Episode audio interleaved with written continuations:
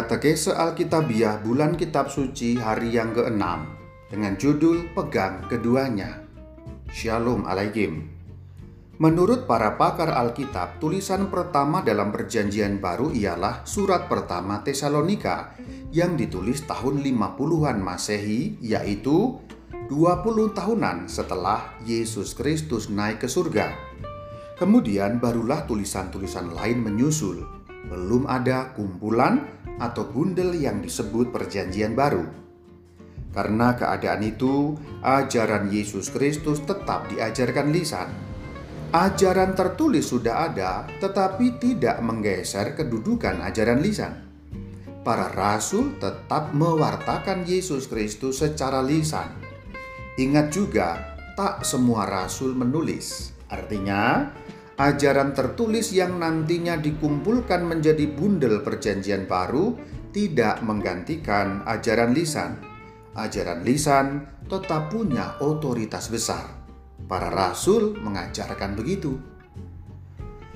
Baca saja Injil Yohanes 20 ayat 30. Memang masih banyak tanda lain yang dibuat Yesus di depan mata murid-muridnya yang tidak tercatat dalam kitab ini. Tentang Yesus Kristus memang tak semua tertulis. Baca pula Injil Yohanes 21 ayat 25. Masih banyak hal-hal lain lagi yang diperbuat oleh Yesus. Tetapi jikalau semuanya itu harus dituliskan satu persatu dan seterusnya. Jadi, ajaran lisan tetap punya wibawa besar dalam iman Kristen. Ingat, Kristen di sini bukan dalam arti Protestan ya, apa contoh ajaran lisan? Contohnya, tata cara perayaan Ekaristi. Yesus Kristus mengajarkan agar semua muridnya merayakan Ekaristi. Ajaran itu dituliskan dalam Perjanjian Baru.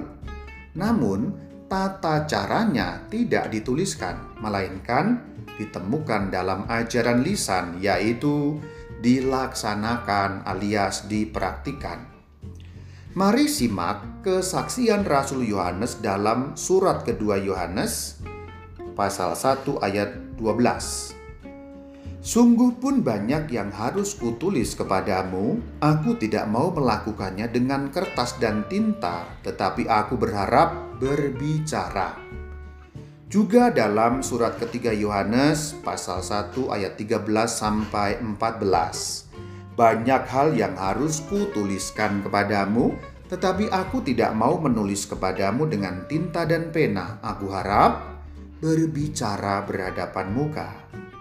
Banyak hal yang harus dituliskan, namun Rasul Yohanes lebih mau berbicara lisan kepada jemaat.